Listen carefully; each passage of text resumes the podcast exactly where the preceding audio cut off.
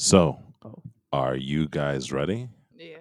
We are Ready for what exactly? We're going to be talking about Zack Snyder's Justice League, Yeah. And the that epic four hour and two minute movie. Um, are you guys up to the task? was it I don't good? see why not. Was it good? Was it bad? Was it Only you can even answer that question. necessary? Was it yeah? And what came out of it? Uh-oh. Hmm, Mm, we're gonna dive We're going to Deep. dive deep. like we're gonna go to the deep dark dive. Yes. And we're going to use AJ's extensive knowledge of the DC universe to help us through this, right?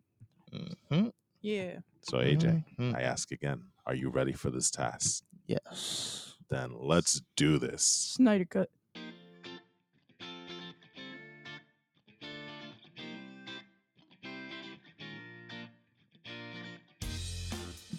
Hello, everybody, and welcome to this brand new episode of the CrossGen Podcast. I am your host, Walt, and I'm joined by my two boys. Guys, introduce yourselves. I'm AJ. AJ. Or Eli. rather, I should say Apocalyptic AJ. He's always a trying He's getting into character. Uh, what would I be? You Super would be, Eli. you would be That Darkseid Eli, dark. No, the, s- Eli the, side. the Sod Eli, Steppin Eli, Mine does not go well. Steppin Eli. Steppin'. What about that? Just call me. Uh, Eborg. What about that? No? Equaman? I'm sorry, Eborg is the best. Okay. Eborg. Eborg? All right, Eborg. There you go. What would I be? Wonderwalt? something Oh my god. I don't know. That's probably even worse. All right. Well, anyway, anyway, before we get started, just want to remind you guys that thank you for listening to the podcast as usual. Please remember to rate, review, and subscribe to the podcast. And if you enjoy what we're talking about, please, by all means, tell all your friends. Um, let's just get right into it. Justice League, the brand new Justice League that dropped on HBO, the Snyder Cut, Zack Snyder's Justice League. Four hours and two minutes of what I would say is epic, an epic, beautiful, messy, ginormous blob of a epic, awesome Masterpiece. masterpiece. Right? Yeah. Is is that pretty a good way to a good way to describe it? Yep. Six chapters in all, plus an epilogue. Um, there was a lot of stuff in this, and again, as Zack Snyder promised, completely different from the iteration that came out in 2017 Oh, you best believe it. the one that was helmed started by Zack Snyder, but helmed by Joss Whedon. So before we get into the actual thing, let's talk about the whole the whole thing that precipitated even the necessity for a Snyder cut, right? So for the fans that out there that know, and for some of you that don't, Zack Snyder was supposed to originally do the Justice League movie. He had already helmed uh, Man of Steel, and he had already done Batman versus Superman. To what I would say is um, various results, right? Yeah. Because the critics weren't exactly huge fans of the movies. The fans weren't exactly huge fans of the movies either at that time Definitely not. at that time. but the movies did make money and so he was helmed he was slated to do justice league and he also consulted on two other movies wonder woman and aquaman where patty jenkins of wonder woman the, the woman wonder woman director and james wan the director of aquaman actually reached out to Zack Snyder because Zack Snyder had a very specific vision for these characters. And so they collaborated to make sure that the vision continued in their movies. Um, by this time in before Justice League came out, there was a growing sentiment among fans that they weren't exactly pleased with the direction that Snyder was taking the DC universe, So right? The DC EU the DC extended universe as opposed to the MCU, which is the Marvel Cinematic Universe. Technically, wouldn't that have been DCCU? they didn't want to appear like Marvel, so they made it the DCEU. You could have made it the DCFU, which would have been the DC film universe, but I think they probably figured that was a bad idea, right? I mean, that's that's what they ended up doing in the end. Honestly, they did. But like I said, there was a there was a growing sentiment among fans where um where I, I think we we've all seen and we've all heard it where a lot of the fans weren't exactly happy with the direction Snyder was taking. Some of them were saying it was too dark. Some of them were saying it was not like the MCU, which was brighter and happier and more cheerful and jokey and humorous and stuff. But I think the biggest thing that the fans were kind of against was the treatment of Superman, particularly in Man of Steel. Um, especially with the notion that Superman kills, because spoiler alert, at the end of that movie, he kills Zod. And he does it for a very good reason, because Zod is preparing to deep fry a couple of subway uh people. They were in the subway station. right? uh, subway passengers. subway passengers, but they weren't on the subway just yet. They were kind of in the No, no I'm sorry, lobby. not passengers, commuters. commuters, right? Exactly. They were in the lobby of what you could say looked like Grand Central Station, but set in Metropolis, right?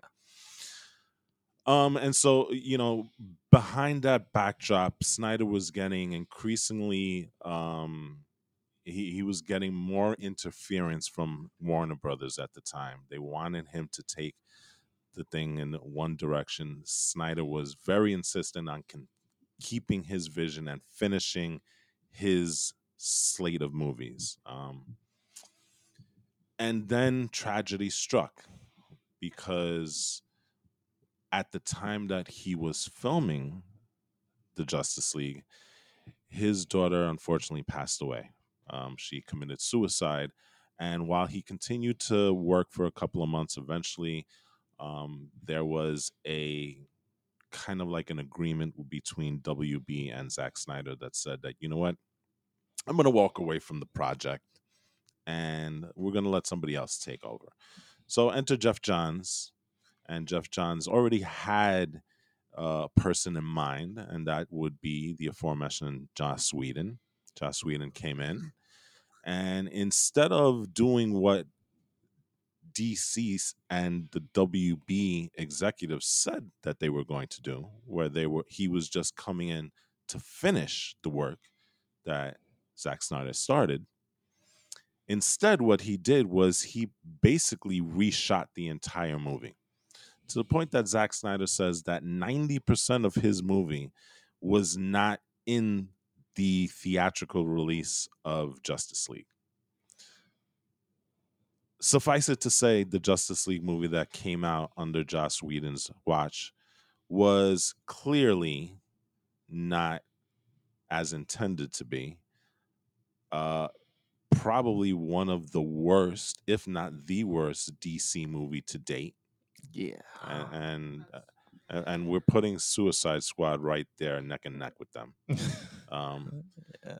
uh, it, there was a huge backlash. The movie did not make what a Justice League movie should make, and soon afterwards, there were calls of abusive and very um, what's the word that I'm looking for? Hostile. hostile environment created by Joss Whedon, and this was in the form of Ray Fisher, you know, calling him out directly, you know, within within reason because he's under a non-disclosure agreement and stuff. So that's the backdrop of Justice League. Zack Snyder kind of he he does it he's not on every social media. He has a very very specific social media platform that he uses and that's Vero.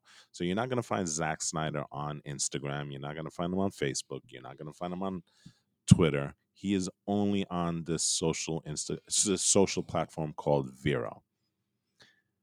upon the release of of Justice League, Joss Whedon's Justice League, the theatrical cut of Justice League, he started to drop little hints that this is not his version.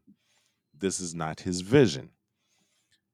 He started dropping hints of Cyborg taking a much bigger role in the movie to the point that he said he was he was that character was the heart of his Justice League. And then dropping shots of the black suit of Superman, which people started going crazy about. And it's around this time that people started the social campaign hashtag release the Snyder Cut.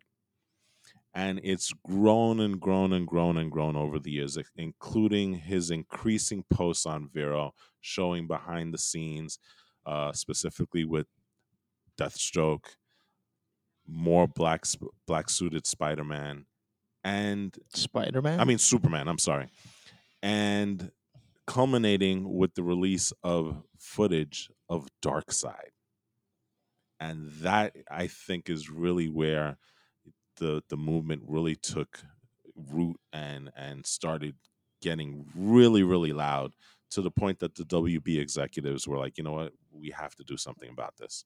And surprisingly, they greenlit Zack Snyder's Justice League. They gave him money not only to finish the CGI and and production and and music, which I will say the music from the two films are different yeah. because the first film, the Joss Whedon film, used a composer very familiar to DC fans, Danny Elfman. Elfman, whereas Zack Snyder went back to his guy, Junkie XL. So you have two different soundtracks here, and I would say that the the soundtrack from Junkie XL is far superior than the one that we got from the theatrical. Yeah. Um, but like I said, they gave him money to finish the the to production, and they actually gave him money to do reshoot, reshoots, which we see especially in the epilogue of the movie. I don't know why, but I remember you saying they weren't gonna allow him to do that. Originally, they weren't. Originally, they weren't. They were they were against Oh. having him to do reshoots, and I gather that he kept pushing and saying, you know, if you really, really want what my vision's gonna be, you gotta allow me to get reshoots. The whole Joker scene at the very end of epilogue of the epilogue, that is a reshoot. That was never in the original the original Snyder cut. Okay. So there are reshoots here. There are entire scenes that he shot specifically for this HBO Max release. Um, Interesting. so now you have the entire history. And again, there's some Ray Fisher stuff that we haven't touched upon yet. We might touch upon a little bit later. But that's the entire history of Zack Snyder's Justice League. Um, oh, and lest we forget, part of the reshoots for Joss Whedon's Justice League was the Shrek looking Superman, the Shrek looking Oh, Henry Cavill. Uh, I guess that was called Mustache Gate. The only thing that came out of the movie that was good. no, that So- wasn't good at all. That's such a meme, bro. I don't care if it's a meme. That shouldn't exist. It should. It, it, Oh. right. So I'll give you I'll give you a brief history about Mustache Gate. Mustache Gate, when when Joss Whedon came on, Henry Cavill had already shot all his scenes, and he had moved on to his next project, which was Mission Impossible. Now in Mission Impossible, he was forced he was told that he had to grow a mustache for his character in the thing. Now, usually what happens is that um, when you're on projects, things take first position. So as Joss Whedon asked Henry Cavill to come back, the mustache obviously was an issue because Superman, well, he doesn't have a mustache in this in this you know cinematic universe. Yeah, So he asked Universal, who was the one that was making Mission Impossible, he said, "Can he just shave the mustache while he does the reshoots and he grow?" Universal said no. so, uh, because quite clearly that was going to impact their production schedule, so Josh Whedon, Josh Whedon got creative and said, "Okay, well, if we can't take off the mustache physically, then we're going to have to do it digitally. Boys, the rest is history. Jeez. And and you know what's the sad thing about it? That there are YouTubers Yeah. that have done better jobs at taking the mustache out than Josh Whedon's people. And and again, I'm not slighting the people that worked on this project, but clearly it it did not come out as intended. So Yeah. so now you have the real full history, and I'm pretty sure there's other stuff, but there's a very, very complicated thing. But now you have the real full history of Zack Snyder's Justice League. So let's let's talk about the movie itself before we move on to the other stuff. What did you guys think of the the new version of Justice League? I thought that there, are just, to put it simply, there are some things that were in this movie that I am like 99.99999% sure are not reshoots that were originally part of the movie. And I just really do not see the logic as to why on God's green earth, Joss Whedon decided to take it out. And I, I don't normally like to say mean things like this, but it really makes me question his ability as a director. Like, I, I, I, was just baffled. Like, what? how, how could you do this? just. Ah, but suffice it to say, okay, sure, it wasn't perfect. You needed to do some explaining for some things because, you know, they had to ask me a couple things during the movie, and I had to be like, okay, well, this is probably why that is. But barring that, it was an it is a vastly superior movie. You were That about to say awesome. I saw you were about to say awesome. But that that's not enough. I have to say vastly superior. Okay. Eli, what do you think? Uh, What's your initial impression impression of the film? We've only seen it once. Yeah, you guys know I'm I'm biased because I am a Marvel fan, and Oh and god. well, I gotta say it was it was really really really really good. Um, and I felt that they they did a great job with like their how they how they built their story and their characters, which was way better than Josh Whedon's version. So there's that. Okay. All right. Sounds good. Um do we want do we want to talk about specific things about the movie or is there how how do you want to approach the movie part of it? Because like I said there's so many different things and I know AJ you're having you're struggling with trying to remember that 2017 debacle, which we've only seen once, right? Yes. Usually when we like a movie, we'll watch it a couple of times, right? yeah. we only saw that once so i understand why you don't remember a lot of the things um, one of the biggest things that was in the joss whedon uh, version that you don't truly remember is that russian family at the end of that apocalyptic battle at the end Why are they so important?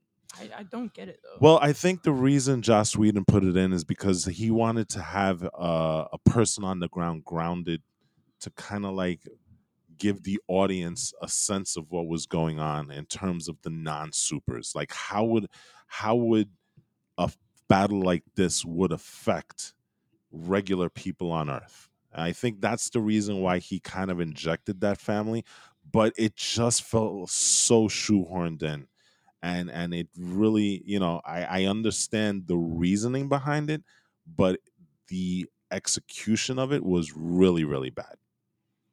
Um especially when you have superman who's about to have this epic battle with steppenwolf to stop the mother boxes from you know becoming the unity merging into the unity.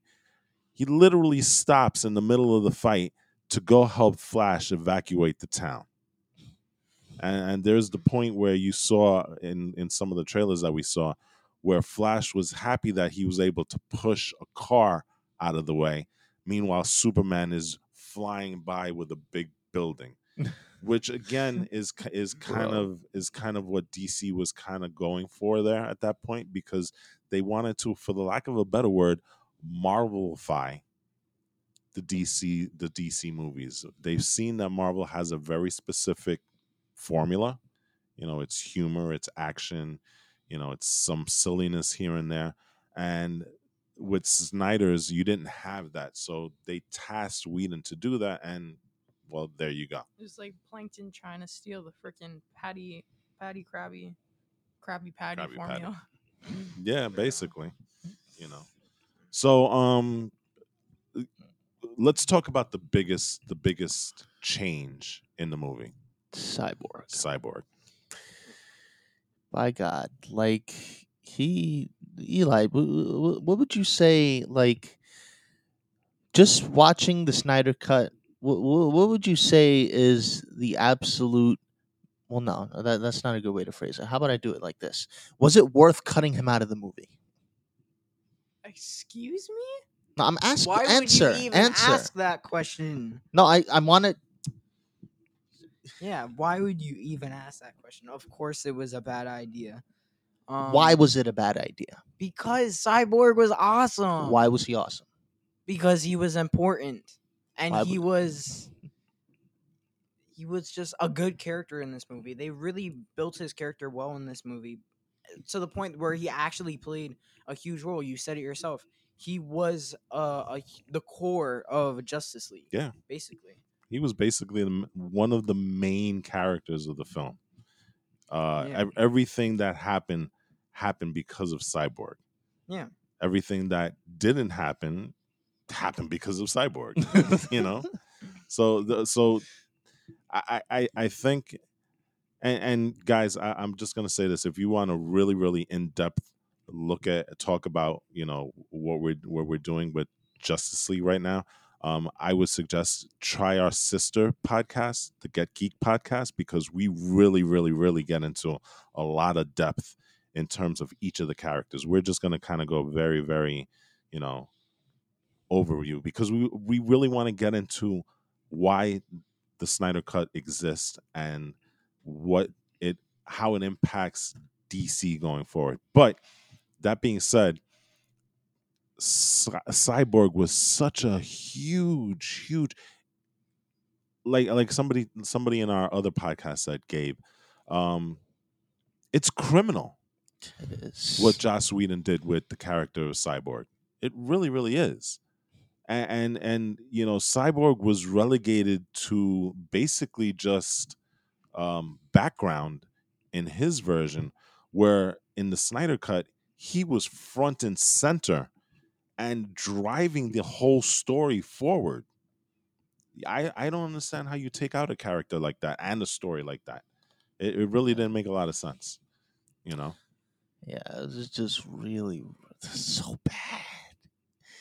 Like uh, seeing this, like that, that, that that's really gonna be. There are gonna be some problems for him. Not that he isn't already facing a lot of crap already, but Yeah. that's just gonna be like the icing on the cake. People are gonna see this movie. They're gonna be like, "What the hell were you doing?" Well, you know what? It, it kind of makes the allegations that Ray Fisher um, made against Whedon. It this is almost like video evidence of that. It, it really is because you know some of the allegations eh, that were made, and again, we don't have any specifics because, yeah, even Ray Fisher said it himself. himself um, he's under a non-disclosure agreement and he's not able to discuss it freely. I'm, I'm sure in a court of law he'll be able to do that, but not in the court of public opinion. So some of his comments have been very, very um, broad, but there's there's a lot of a lot of criticism in terms of Whedon's style.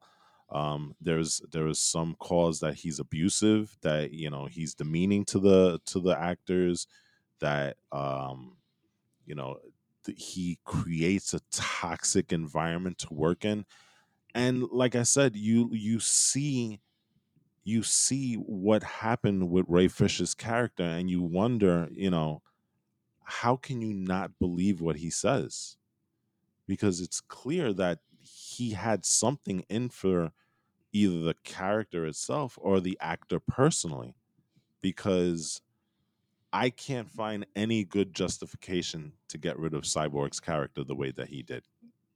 Yeah.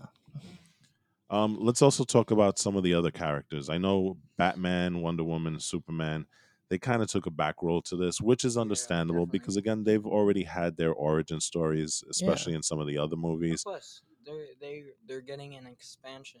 Well, Mhm. they're they're getting more screen time in what was it? Well, they Uh, got they got it. Well, yeah, if that ever happens, If so that we'll ever we'll, happens. we'll get to that. Yeah. But um, we've already talked about Cyborg. Why don't we talk about Aquaman and Flash? Uh, They are so much better in this movie too. Like How so? Aquaman in Whedon's cut was like this really chill surfer dude. And you know what? At the time it was funny a little bit because, oh wow, you see Aquaman. Of course he'd be like a surfer dude. But then when I see this, I go, I like this Aquaman so much better. So what what is his demeanor in this cut? He is incre- he it's it's almost scary how serious he is. Like the way he meets Bruce, like there is a crap ton amount of tension in that room. There was, there was. Like this is so wow. And like even when uh, uh, the way he plays off of Wonder Woman sometimes, like you know, because Atlanteans and Themyscirans, they have this really like bad blood between them. Yes. And it was interesting to see how they that played off. Like she goes, "Oh well, you know, you know our history," and he's like, "Care." yeah, I hate I hate the Atlanteans as much as you do. yeah, uh, I think that was the line that he said, right? yeah. And I, I just like the way you can actually take him seriously. And I think that plays really big in any future movies that he has because, and again, I mentioned this in the Get Geek podcast, and I'll mention it here again. You have more of a sense that he can actually become a king of Atlantis based on the character that we see in the Snyder Cut. The one in the Whedon verse, it's very difficult to see him make that 180 degree change from, yeah, bruh, surfer dude to yes i'm the king of atlantis you know it, it, seems like it's a harder stretch to see him change that much right? Yeah, so at least here you know he's he's more reserved he's more almost i, w- I would say regal right? In his In in, a his sense, demeanor, yeah. demeanor right? At least he wasn't you know brawling it up all over the Yeah. place and stuff right? Um so that that is a huge change from aquaman. Eli i know you're you're not too crazy about this other character but let's let's put that aside and let's say give me the differences that you saw between the Whedon version and the Snyder version of the man that they called the Flash, Barry Allen, played by Ezra Miller. Honestly, honestly, I don't even. Did you see a difference in your opinion? I mean, he was definitely more of a klutz. Um, in the original Josh Joss Joss. Whedon Mm-hmm. version, but I mean, other than that, I didn't really see much of a difference here. And well, here's the thing. I, I just really don't like this Flash because he just seems like more of a, a big mouth than he was in the original version. Like, yes, you can say that 20 year olds are very immature, but like, let's be honest here. We're talking about Flash here. And you can't, the, when it comes to something like this, you can't just compare him to your re- to your regular 20 year old immature uh and i get that he hasn't had a parent he doesn't know how to act but that that still gives it no reason to make him like a child Well, and you know what? I, I kind of agree with you on this, and we we talked about that yesterday on the Get Geek podcast. But now, you know, I've had I've had enough time to think about it, and you know what? You're kind of right because even though you know he he is, you have him as his demeanor of being this, you know, funny, carefree, you know, for the lack of a word, he's kind of like a class clown, right? Yeah. in in in a sense, in a sense, not totally, right? but that's the demeanor that he he gives out.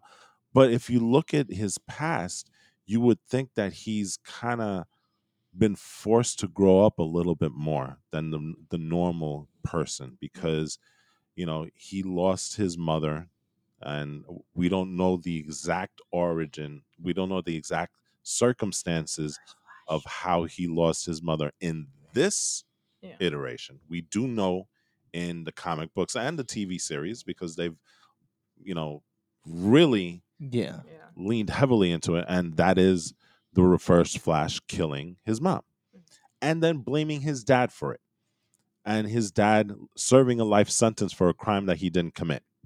So, in a sense, you can say that should have forced Barry Allen to grow up a lot quicker than most people because he's now on his own. You know, he's working how many jobs? And his ultimate goal is to try and get into the legal profession so that he can exonerate his dad. Those are very mature thoughts, Yeah. but his personality kind of belies that, you know? It's it's kind of like uh, it's kind of like at odds with what he's doing to the way that he's acting. Yeah, like it's like honestly, im- like you we've been recently watching this show called Better Call Saul. Mhm. If you want to get into the law, he's he's very uh but he cuts corners. That's the reason why if he if Barry Allen doesn't cut corners and he's that immature, I'm surprised he even got the job because he was offered the job. Yeah, as a, C- a CSI in uh, you know Spoilers, Central City. sorry.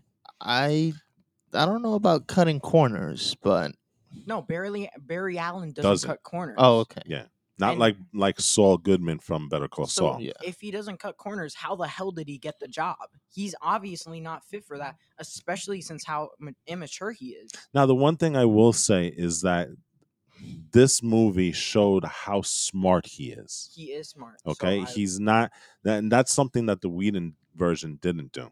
Yeah. You know, even though the Whedon version did show that he was building a suit out of aerospace materials and you know his warehouse was full of computers, they never really drilled down on the fact of how smart he is. And in this version, Snyder's version, he's actually the one that comes up with the plan to bring back Superman. Yeah. He's the one that thinks about, you know what, we need to use the mother box. And he's also instrumental in two scenes. One where they actually do resurrect Superman, and he's the one that comes up with the thing that he needs to tap into the speed force to generate enough electricity and power to turn on the mother box. And then the second part is clearly the fact that he decides to break the rules and turn back time to save Earth, right? So clearly he is very intelligent. Yeah. And and this version does show it to its credit.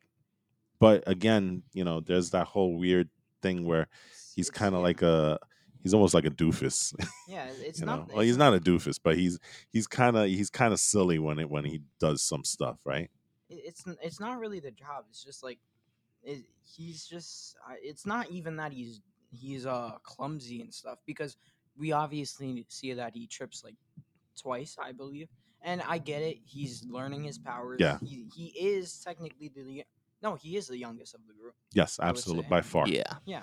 So I mean, there's that, but at the same time, there should be that maturity there. Like you have him And friggin' yelling, Mhm. "Oh, that's your signal!" Oh shoot! When when it was about the Batman thing. well, he is socially awkward. He d- he does say that he doesn't have a lot of friends, yeah, so maybe that has something to do with it. I know. you know but again there's also that that weird uh, polar opposite thing where it's like well he's still learning his powers but yet he knows enough that he's got to break the rules of the speed force in order Yeah. to turn back time I don't doubt that So- he's intelligent. he's a he's a little weird but he's still far better than what we got in the theatrical version Yeah. right aj you have anything to say about flash Yeah, I don't agree because the goofy thing is befitting of the character overall. That is how he is in the comics. i know, know, I I, know, we wait, but- agree with that we we totally agree Yes. with that The goofy is fine. It's just that you there's a point where you do it over the top. You don't want to make a you don't want to make a. It's it just it. The way I see Flash is he's goofy, but he had he's reserved a little bit. No, At least not as no. not as much as this Flash. I mean, this Flash is like way more of a big mouth. You have to, you have to see that. Okay, but he's course. not like if it, if you were talking like it was a big mouth, he was in a crowded square with people and he accidentally says Bruce's Batman. That's one thing. He did it among the Justice League members. But it still doesn't make a difference. That just shows you how how goofy he is. Well, and did he, did he know that Princess Diana? But did he know that Diana Prince was Wonder Woman at that time? Pretty sure because they had their costumes on. No, They didn't. no. They were coming off of Bruce Wayne's uh thing. She was not in costume at the time. bro, they were stepping out. That's why They he, were in, they were all in to- civilian clothes. bro. That's why he had to cover his mouth Yeah. because there were people around. So it, would it either Oh. way it wouldn't. Yeah, that's why I'm saying it's. I think we can we can chalk that up to him being socially awkward. I, I think that's that's what it is, and they they did make the case that you know what I, I need more friends. He doesn't know mm-hmm. how to interact with people, and and I think they showed that also in the the cut scene with Iris West, where he doesn't really know how to speak to people. You know, especially with that really really awkward um He just kind of stared at her. Well, Yeah. n- oh, and only that, yeah, the- and that the that interview. too. the interview that he had. What was it? A, a puppy shop or something? He's supposed to be a dog walk, A- a dog walker. There you go. Very very weird interview for him, right? Yeah. So so I guess maybe you can say that that's part of his character as well. You know, he's he's a weird character, no doubt. Let, let's put it that way. But you know what? He's very comic book accurate, like AJ said, because in the comic books he is kind of aloof in that way, also. You know, Wait, he's like exactly like this in the comics? Not Somewhat. exactly like that, but pretty much to the T. let me ask you this The question. dude, the Oh. dude spouts flashbacks as he's fighting people. well, that that's fine, Yeah. but like, there's a point where you're where you're spitting fl- flashbacks and you're just plain annoying. All right, let me let me ask you this question then, and and you you know then we'll wrap up Flash here. Oh yeah, and real Um, okay, uh, no, no, uh, no offense to the actor. The actor did a great job. I think he Yeah. really Yeah. played that. he role he well. played it the way the director Yeah. asked him to play it. So you know, no no no offense taken for him there. But let me ask you this question: This is the one character where we have different iterations at the same time. Okay, one of the one of the few characters in the DC universe that exists not only in the cinematic universe but also the TV universe. So, AJ, I'm going to direct this at you, but I want Eli to chime in as well. Which Flash do you believe is the more accurate one, comic book wise? And does it even matter in the Snyderverse? Because we mm-hmm. have Grant Gustin's Flash, which is in the CD CW verse, and we have Ezra Miller's Flash, which is Zack Snyder's choice for the Scarlet Speedster. Honestly, I would say that Ezra Miller's is more comic accurate because in the Flash TV show, he's not Batman with superpowers, but he does a heck of a lot more brooding and like, you know, Well, that's a symptom of the CW, right? yes, that that is, but it, that's still part of their interpretation. No, no, abs- interpretation. of the character. absolutely, absolutely. But- because you know, a lot of the fans actually wanted Grant Gustin in that role instead of Ezra Miller, and I think a lot of the fans still do. Yeah, you look, he wasn't okay. The CW's Flash was good in at least the first two seasons. I, I- By the time you yeah. get past the third into the weird Savitar is actually him arc, that's where things really get weird. I agree with that.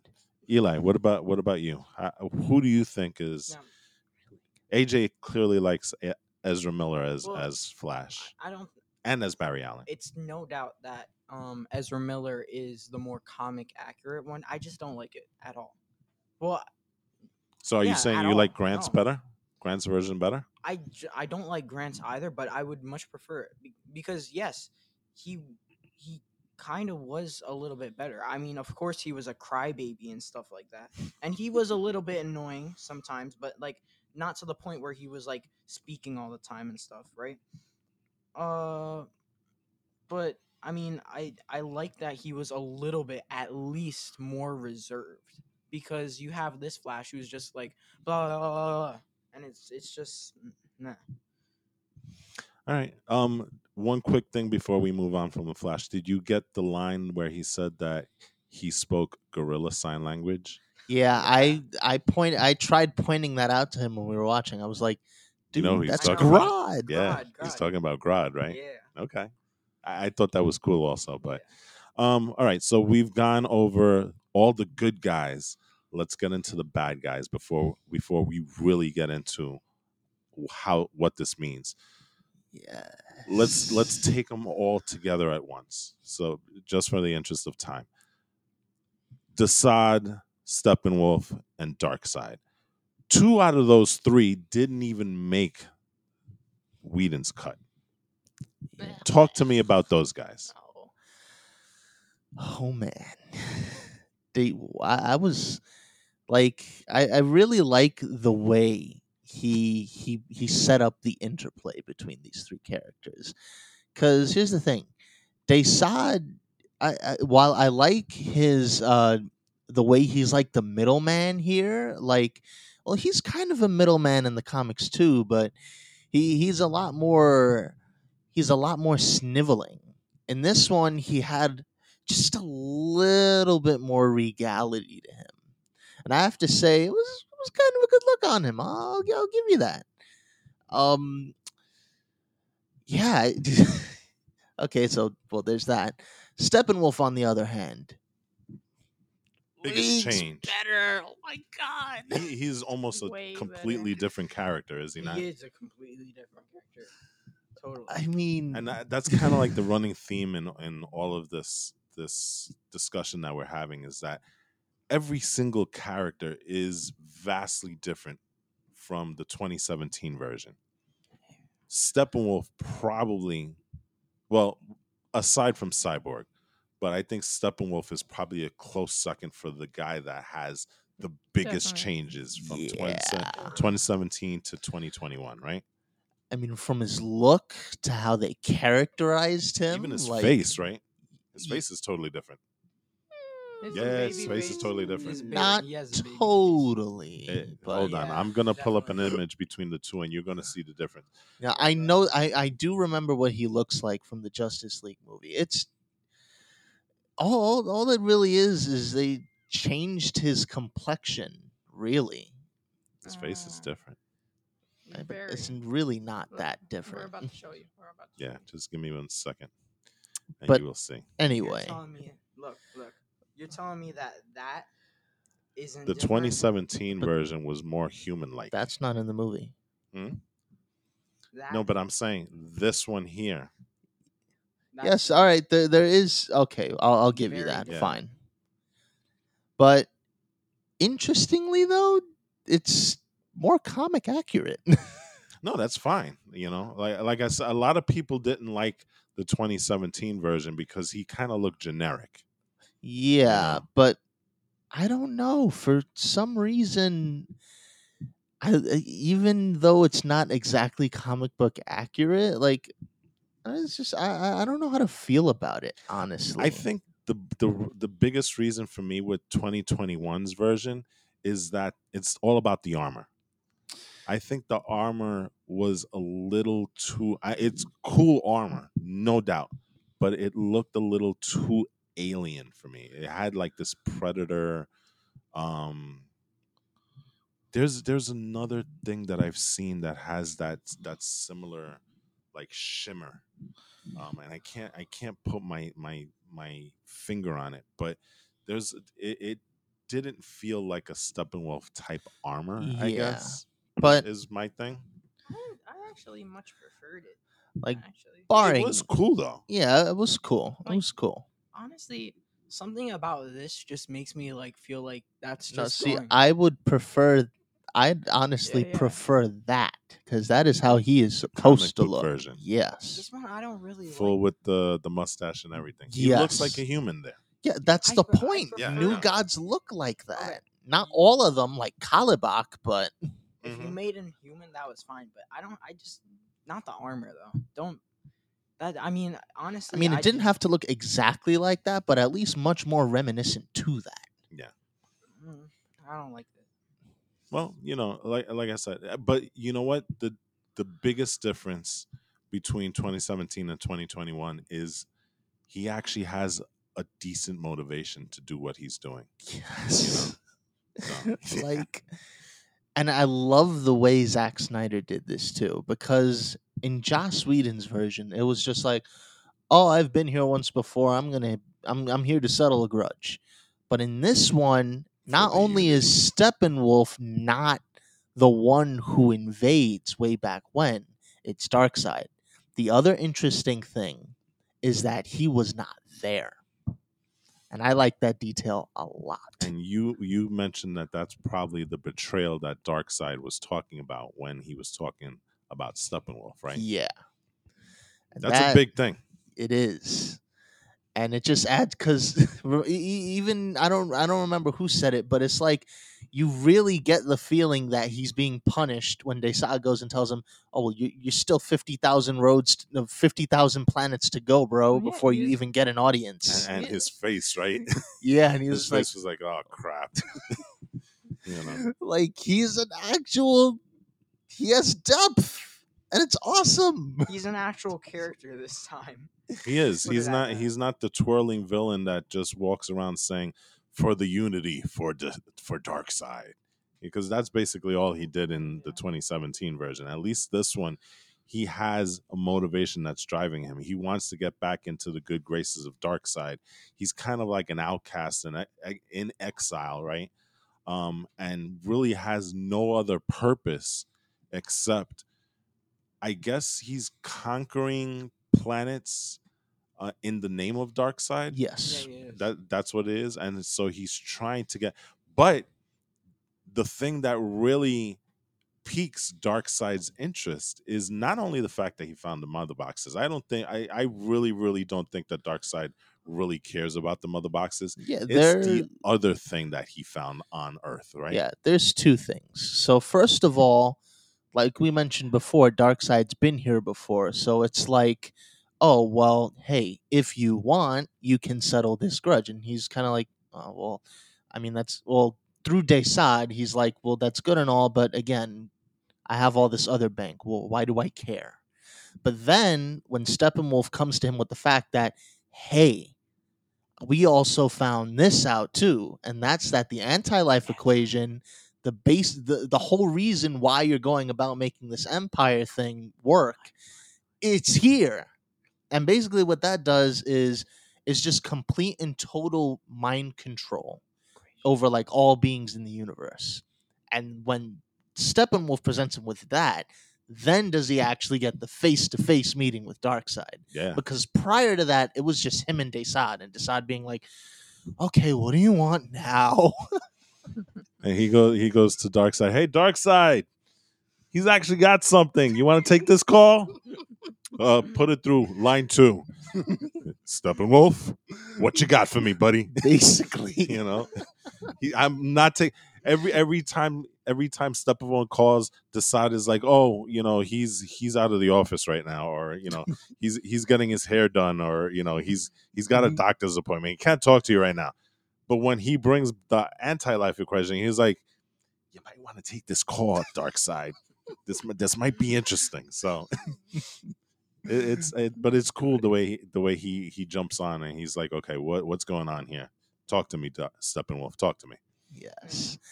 And despite the fact that Steppenwolf died, I actually found that ending much more fulfilling. Strangely enough, Hmm. A very r-rated death for him right that's why I loved it. Yeah, that was awesome. It was it was also it was like the perfect warning. Like cuz the whole point was Superman was dead. Hey, it's open season or as we like to say in the meme world, free real estate. Free real estate. Free real estate. but then because the unity eventually does happen, you know, even though Cyborg is like, ah, we're gonna do it, and the Mhm. portal you see on the other side is Apokolips. Yep. But the Justice League goes, okay, so you're here, but we don't want you here. Here, take this back, but in two pieces. yes, exactly. You know, And so Steppenwolf is at least a foot or two shorter now. yes, and just like. I love that That was a great shot, by it, the it way, really right? was like. Who was it? It was Superman that kicked him, right? or yeah you like punched him or oh, something Or something like that. And he's flying almost horizontally into the portal, and Wonder Woman kind of jumps up and in mid flight cuts his head off.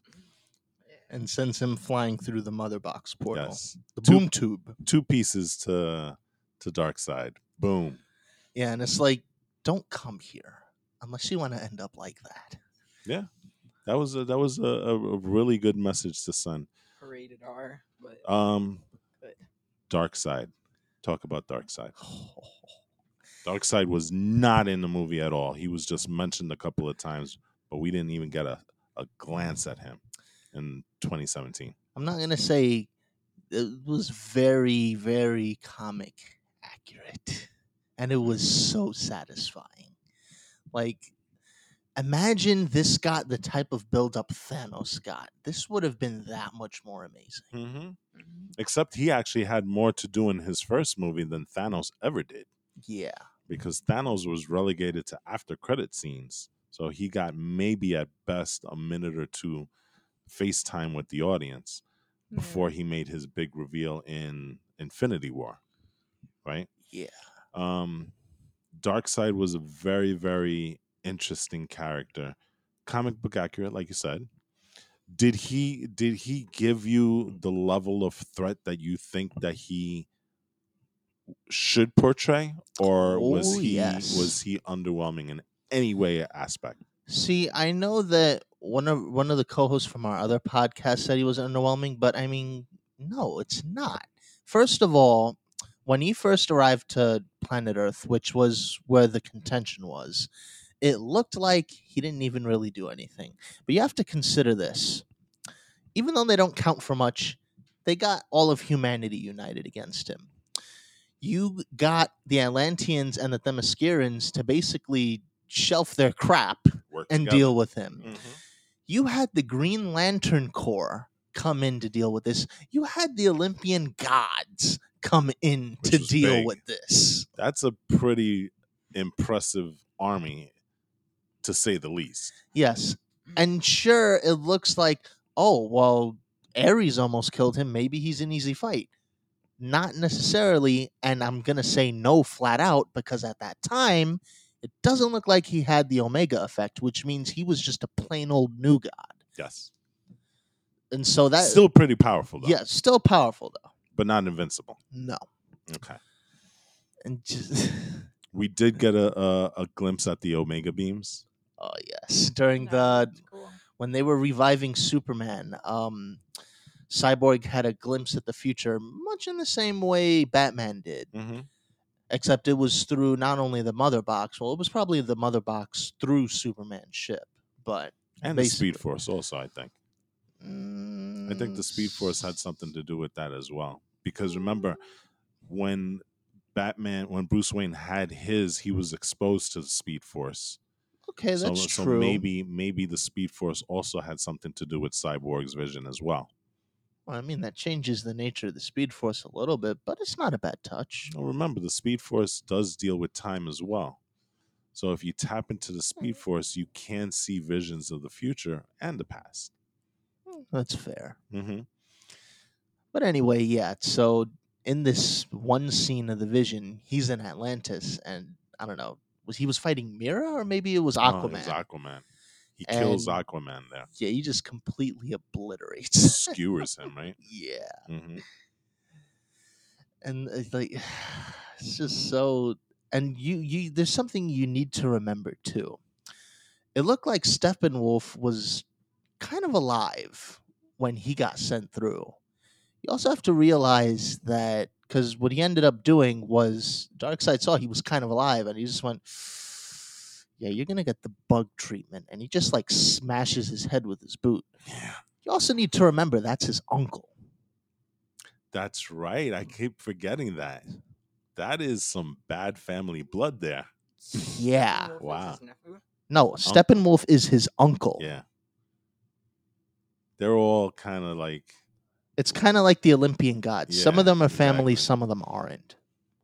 so. That is true. I, I forget that because you know what we, we don't. I don't read as much as you do the DC stuff. So um, that's an interesting twist, but that's something that they didn't touch upon in either of the movies, did they? Wrong, because Desaad, when he was mentioning Steppenwolf's failure, he says, "Well, come on, man. You you let us down. You let your armies down.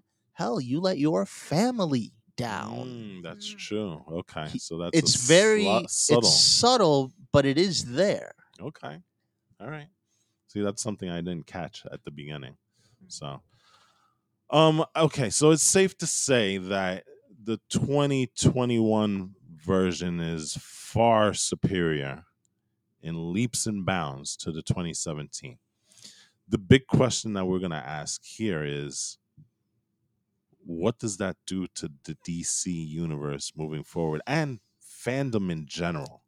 Because you look at you look at how my biggest question has always ever been why did WB ever agree to this?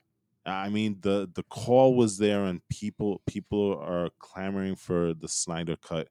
Probably one of the biggest campaigns uh fan campaigns ever. Um but that didn't necessarily mean that WB would do that. I mean it's it's a very different situation here. I mean, the next thing we're going to be calling is, you know, release the David Ayer's cut. Because remember, David Ayer famously had his movie, The Suicide, well, not The Suicide Squad, Suicide Squad. The Suicide Squad is being done by James Gunn. But David Ayer had his movie cut up famously by the company that did the trailer, ironically called Trailer Park. Um, and so now, do we start a campaign to say that we want the David Ayer cut? I mean, it, we're we're at a point now where, you know, we can't. Fans have so much power, and that might be a good thing, but it also could be a bad thing as well, because, you know, fans now have the ability, more so than just, you know, financially, but they have a voice in shaping how movies are made going forward. Before, the way that you you voiced your displeasure at a movie is well, you just didn't go to the movie theater and you didn't spend the 10 15 dollars a ticket it took to watch it. Now what you've done is you've kind of opened up the gates and I think that started with Sonic and you know the campaign to change the way Sonic looked and it's kind of culminating in this Snyder the Snyder cut campaign um, where fans have a direct way of changing a movie. Yeah. I don't know if that's a good thing or a bad thing. I mean, in I- this case, I, I'm actually glad that I saw the Snyder cut. Oh, and you know, we we just saw an article not too long ago where Sni- Zack Snyder is actually open to making a sequel to this movie, which you know, selfishly, I would like to see it. To be honest, but it, it's also interesting that it also comes in tandem with the newest thing trending on Twitter, which is restore the Snyderverse. right. And so you know we've we've had a couple of movies that came out after you know the 2017 debacle of of justice league. You know we had wonder woman 84 come out. We've had shazam. We've had um black adams coming out pretty soon. The the suicide squad which i mentioned before by james gunn Uh, there there are a number of things the flash movie which unfortunately now is going without Cyborg because he's been effectively fired from DC and from WB because of the comments that he's made against Whedon. We've already this this this train already left the station. It's already moving forward. They already It, it's a little strange to say that we're going to actually tell the train to come back into the station because we need to get whole bunch of other passengers on this train. Um, what do you what do you guys think? I think that again, the Snyder Cut was good, but like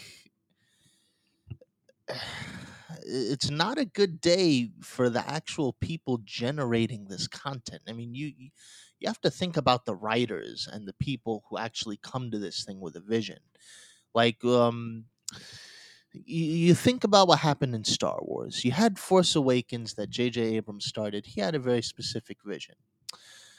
Rian Johnson goes and makes Last Jedi. He stuck pretty true to what J.J. Abrams did, but he made some adjustments of his own, but they were kind of interesting. But they were still deviations from what uh what's his name? J blah, JJ. Abrams did. I was about to say James Gunn for some reason. and then you get all that backlash with Last Jedi. And then, not too long after all of that uproar, you had The Rise of Skywalker, the complete train wreck that it was, which not only set things back on track narratively for J.J. Abrams, but it was also a deliberate kind of fu to the Last Jedi. And, and it's interesting you mentioned the backlash against Last Jedi because the backlash wasn't singularly toward the film, but it was also toward the actors in the film Yes. as well, which which kind of leads to that whole toxic fandom discussion that I, I don't think we're going to get into just right now because that's on a whole other podcast Yeah. but um yeah you're you're you're at a point where listen films are are made by directors and writers and they, it's their vision and their interpretation. Film is art right? Not everybody has to agree with it and if you don't agree with it much like art you don't have to look at it. My whole fear is that you know a- and you even look at look at the marvel movies. The marvel movies have not taken the the comic books you know per word. I mean you look at civil war civil war was changed drastically from what it was in the comic books. Um there there are things that you have to kind of let those guys do what they do and now if you have fear that you're going there's there's going to be an online backlash and i get it fans want to see what fans want to see but you also have to appreciate that there are people that have interpretations and visions and narratives that may not exactly fit the way you believe a character or a storyline is is done but you have to give them the chance not only to create what they want to create but give them a chance to finish that creation because you might be talking about a character that maybe in the first two movies doesn't fit what you're you're you think he's going to be but maybe the whole plan is that you're bringing him to that point to the point where now it's the character that you know and love but you had to have the evolution of that character to get there Yeah, like how exactly would Infinity War have played out were it not for Civil War? Right, exactly.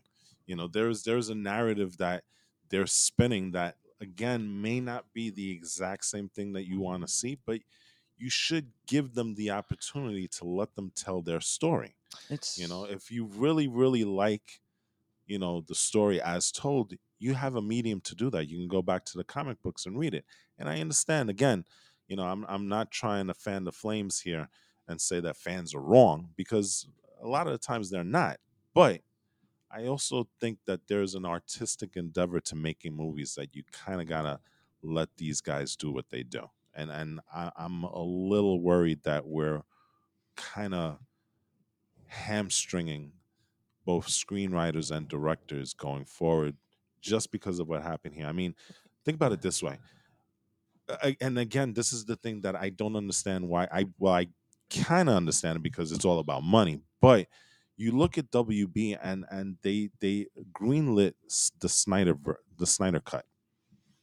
You had to know that there was only two ways this was going to go. Either it was going to be a piece of crap and people would just stop talking about it, or it was going to be really good and then that means that you've now just kind of alienated Joss Whedon as a director because you've you've pretty much said, you know what? Yeah, we released your film, but we're going to release another version of your film and guess what? It's that much better, right? And the other thing that WB had to have known is that if this movie was as good as it, as it came out to be, you kind of knew that the fans would now Ask would be for even more. more vociferous in their calling for we want to see not only the Snyder cut, but like you said, we want you to restore the Snyder universe. Um, Eli, I know you have some really strong views on this, you know, in terms of fan interaction and and whether they should be involved in the filmmaking process. I mean, what do you what do you think about all this stuff? Well, let's be honest here. It's not your job. It's not your job to babysit directors on how they do their movies. It's not. You leave it as it is. You try doing stuff like that, you're gonna cause chaos in the movie industry.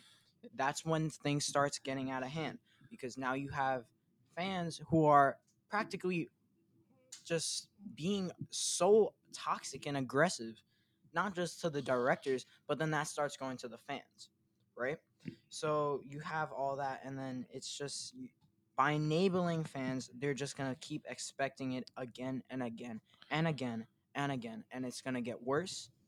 Their the aggression is gonna get worse. You best be expecting death threats now, and it's it's gonna get to the point where like if Zack Snyder ch- decides to drop out again, I don't know. Like they're gonna definitely do some. The The internet has become a bad place now, and I Yeah, think that we kinda all know that. But it's it's not just it's not even just the internet now. It's just affecting everything.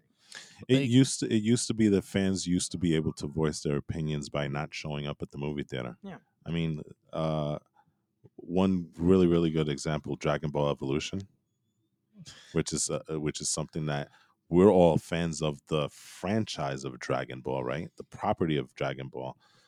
But you know, if you make a Dragon Ball movie, we're just not going to go see it. And so that makes that makes it incumbent on the production company and you know the companies that release these movies to find another person that has a vision that people will like as opposed to having people say you know what just remake the movie over again uh, it, it, it is a weird place that we're in right now because all you're really doing at that point is you're discouraging directors and writers to direct and write.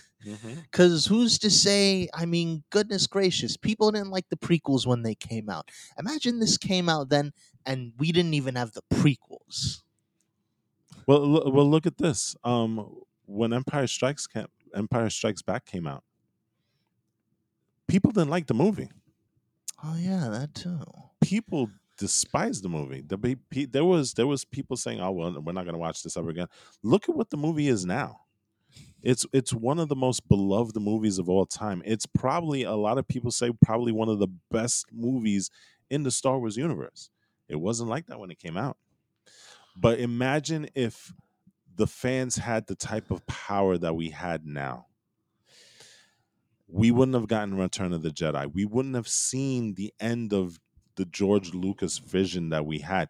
We wouldn't have seen any of that stuff because you know what? The cries would have been kind of similar to what happened with Zack Snyder.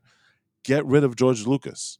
Fire hashtag fire George Lucas. That that's what would have happened if Empire Strikes Back came out today.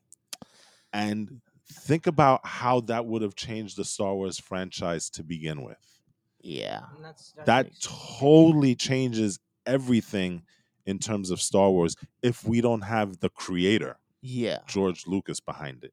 And say what you will about the sequels, and some of them were pretty bad. But at but at the very least, they're still enjoyable and they are part of the Star Wars canon, and a lot of it makes sense, you know. And he, again, his vision, his story, you got to let him finish it. Yeah. So you know, it at the very least, we may not have gotten Return of the Jedi. And, and Return of the Jedi, a lot of people love that movie, Ewoks aside. me included. But a lot of people believe that movie is the best out of the Star Wars franchise. You know, it's it's always between Return of the Jedi and Empire Strikes Back. That's that's the discussion that I've heard.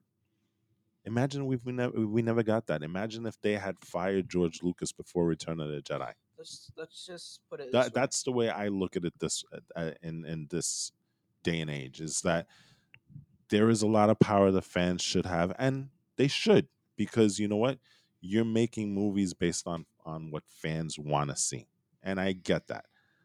But is there a point where it becomes too much power? I guess Um, that's the question that we're really asking. well, he, like uh, I know I mentioned this in the other podcast, and I'm gonna mention it again.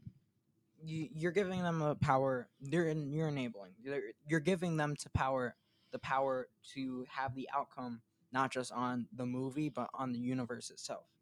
So by doing that, you've already seen that they've made mistakes. They, for God's sakes, they they decided to uh, get rid of Zack Snyder, which I know that at the time, yes, it was because of personal issues, but mainly it was it was them. Yeah, a, a lot of it was WB hearing the fans and WB saying, you know what, the fans want something like what Marvel's putting out. Maybe Zack Snyder is not the guy for us. And that's exactly my And and so, you know, as much as the fans enabled the Sna- the Snyder cut to happen, maybe the Snyder cut never exists if they they weren't so vis- vociferous in their voice to get rid of Zack Snyder in the first place.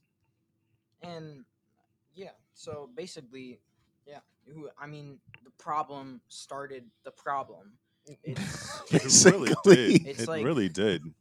and it's like so so crazy and i know that there's a lot of people saying that you can do this without uh, enabling fans no that's just are you are you freaking kidding me? That's impossible. The ship has sailed. You've seen it. Zack, Zack snyder's cut has already been delivered. Don't get me wrong i love the movie but the whole background behind it everything with the fans it's just complete and utter chaos. Now you have the new movie, which might be coming out because Zack Snyder already said that he was willing to do it. Warner Brothers, we don't know. If Warner Brothers says no, the problem gets worse. People start asking for more, and then it continues to to to rise, and the tension is just gonna be unbelievably insane. Hashtag restore the Snyderverse. Yes. That's that's actually I think it just looking on Instagram, it had like a hundred and over a hundred and fifty thousand um uses. And and we've only we're only like what three days out from the actual release. Yeah. You know, like it's not super trending, but it's out there. A lot of people are using that hashtag. It's only gonna get louder, like you said. Yeah. When when people start hearing Zack Snyder saying, Yeah, I'll do it again, I'll do it again, and WB not saying anything and stuff like that, that's going to be become bigger and bigger and bigger to the point that's going to be like hashtag release the Snyder cut. Yeah, and let's just say Warner Brothers says yes, let's do it. I mean, that's that's a given. It's it's already you're making the problem still even worse because then again, you're enabling fans. So there's Plus, that. no cyborg. Plus no plus no cyborg. Remember, he Remember, got He fired. got fired. Oh yeah, WB. So that's even worse. Then you're gonna ask for oh, bring Cyborg back, which I get it. Cyborg. I mean, I do want him back, but as much as that's gonna happen, We don't. that WB needs to make that decision on their own. Yeah. That's up to them now. and we still don't know whether Henry Cavill is coming back to reprise Superman. Yeah. We've heard that Ben Affleck has walked away from Batman. So I mean, you know, it, it, it, and they're making another movie called The Batman with uh, Robert Pattinson. which looks awesome, by the way. I- Yeah. I won't even lie. but we're we're, we're getting into this weird place where now we're having two or three different Batmans. We don't even know if the original Batman from Snyder's verse is actually going to come back. We know that Cyborg, barring a miracle, will not come back to reprise his role.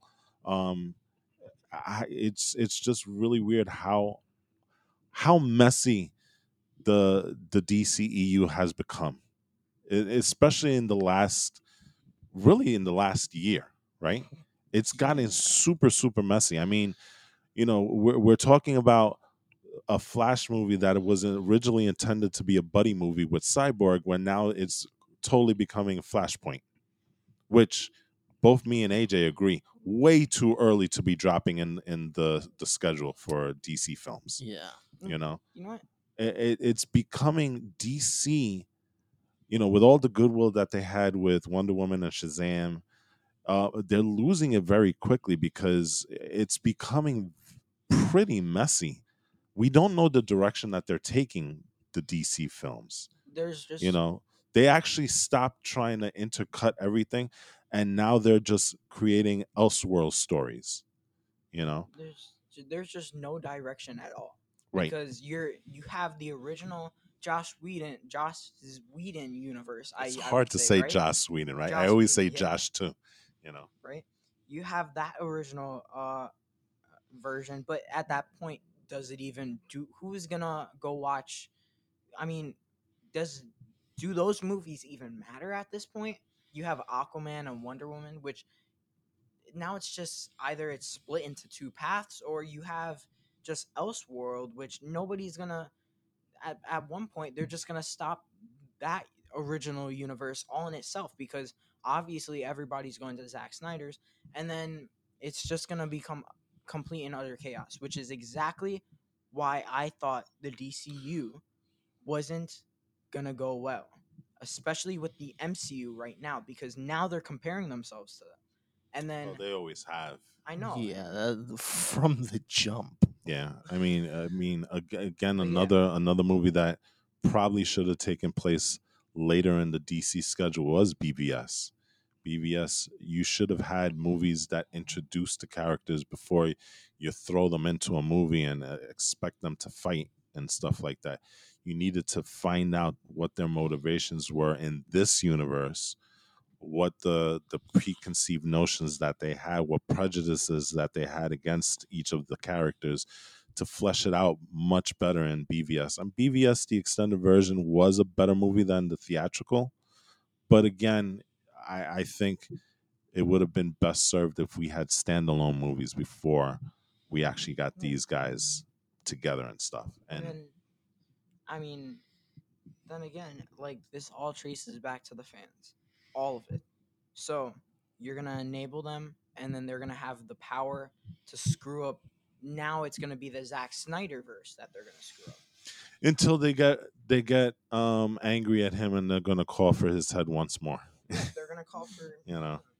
So it's we're in a really weird pace place. never ending process now. Um guys want to give final thoughts on on this stuff? Uh, well, basically, I'm just gonna echo what we've been saying. Uh, while the Snyder Cut, awesome, so to- to- totally awesome movie. Like the props really deserve to be handed to Zack Snyder because it was a phenomenal job. But at the same time, you also have to.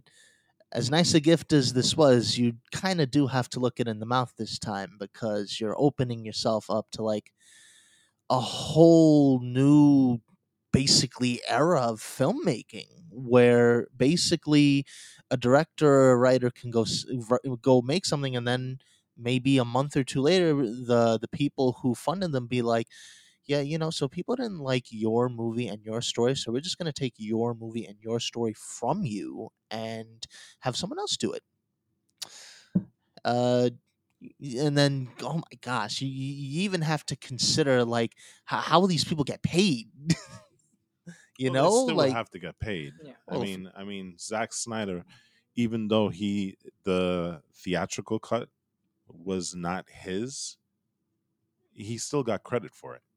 You know, well And those are those are SAG rules that you know, um, and Directors Guild rules that they have to follow and stuff. So But the point I'm trying to make here is like it's gonna be really, really hard and really, really in a sense, demoralizing to make movies these days. And That's where it's headed. You also have to look at it this way. Um budgets budget wise if you're you're taking a movie and you're spending 100 150 million 200 million dollars and then all of a sudden you're saying well you know what? Uh we're having a problem with this with, with this. We're gonna have to spend another 100 million dollars. You know that that affects not only you know filmmakers but eventually it's going to trickle down to the fans because right now as it is you know at least in new york you can spend anywhere from 10 15 dollars a ticket all the way up to 30 30 dollars a ticket and stuff if you're going imax. It's becoming rather expensive to get to movie theaters. Where do you think that that the cost is gonna is gonna trickle down to? You know eventually it's gonna come down to the fans as well. And you know new york city is an expensive place to live in as it is but if you look at other places where their prices are are not comparable to new york those things are going to go up also you know there's going to be a trickle effect to all of this stuff. The more expensive things become the more expensive things become. It's basically what it is so it it's it's really weird. Okay um eli your thoughts to wrap this up. Well, Warner Brothers shot them in, themselves in the foot because if you really think about it, I mean, everything that's going on, fa- fans obviously don't think mm-hmm. one movie is enough or one universe is enough, so they're gonna want more. And as you said, prices, expense, everything is gonna be become expensive because Warner Brothers made this stupid as hell decision to do all this. And now it's going to affect not just movie industry but probably even e- probably everything. Warner brothers is maybe going to lose its value i don't know. I don't know how that stuff that I works. doubt it. no, I don't know how they they have a stuff's- plethora of other properties to lean on. yeah i don't i don't know how that stuff's wor- stuff works but my point being is that they're screwing everything up and when i mean everything everything from here till the end of the freaking world All right. Like I said, Eli has some very strong opinions on this. Me, I'll say this. Um the Snyder the Snyder cut is a fantastic piece of filmmaking. I'm a big fan of Snyder um, myself, uh, notwithstanding. So maybe it colors my opinion a little bit. But it, it is as great as the movie is, it's fascinating the argument that you can have behind the movie itself and I, I almost feel that that's a little bit more compelling than the actual movie itself um, the question of why this was made and if it should have been made in the first place is going to be something that people are going to be talking about for a long time. And maybe this affects the film industry going forward maybe it doesn't. Maybe the fans have a bigger say in their the movies that are being made maybe it doesn't. But as of right now it's it's a very interesting discussion to have to think about what the Snyder cut um what it does going forward you know not only for the DCEU but for filmmaking in general. And and so you know this is a question that we're not going to answer right now quite obviously because like I said we're only like a couple of days out of the release of the Snyder cut but it's going to be an interesting discussion to be had going forward in the next coming months and maybe even years as to the the reverberations of you know WB's decision to take an existing property made by another filmmaker and redoing it in its almost its entirety with the original creator. So um, that bears watching. That being said, thank you so much for joining us on this podcast this week. Um, I, I hope you guys got a lot of good information on out of this, and I hope you guys enjoyed the discussion that we had, um, especially surrounding the Snyder Cut and its effects going forward. And we hope that we see you again next week, um, where we'll be talking about a, a totally different topic. We still don't have an idea yet, but we'll come up with something. But in the interim, like I said, if you ever want to hear us talk about something, please reach out to us at our email address, the crossgen podcast at gmail.com. Um, if there's some really good ideas, we will absolutely entertain them. And at the very least, we may even read your email on air. So, again, great way to reach us. You can also reach us on our Instagram, our Facebook, and our Twitter pages. And uh, that's all we'll that's all I'll say about about that right now. So once again, from all of us here, I'd like to thank you for joining us. I am Walt. AJ. Eli, and may our paths cross again. Boom! you did it Oh, this time. Finally, Very that was flawless. It only took us 21, 20 some odd episodes to do it, but we're on point. All right. Later, people.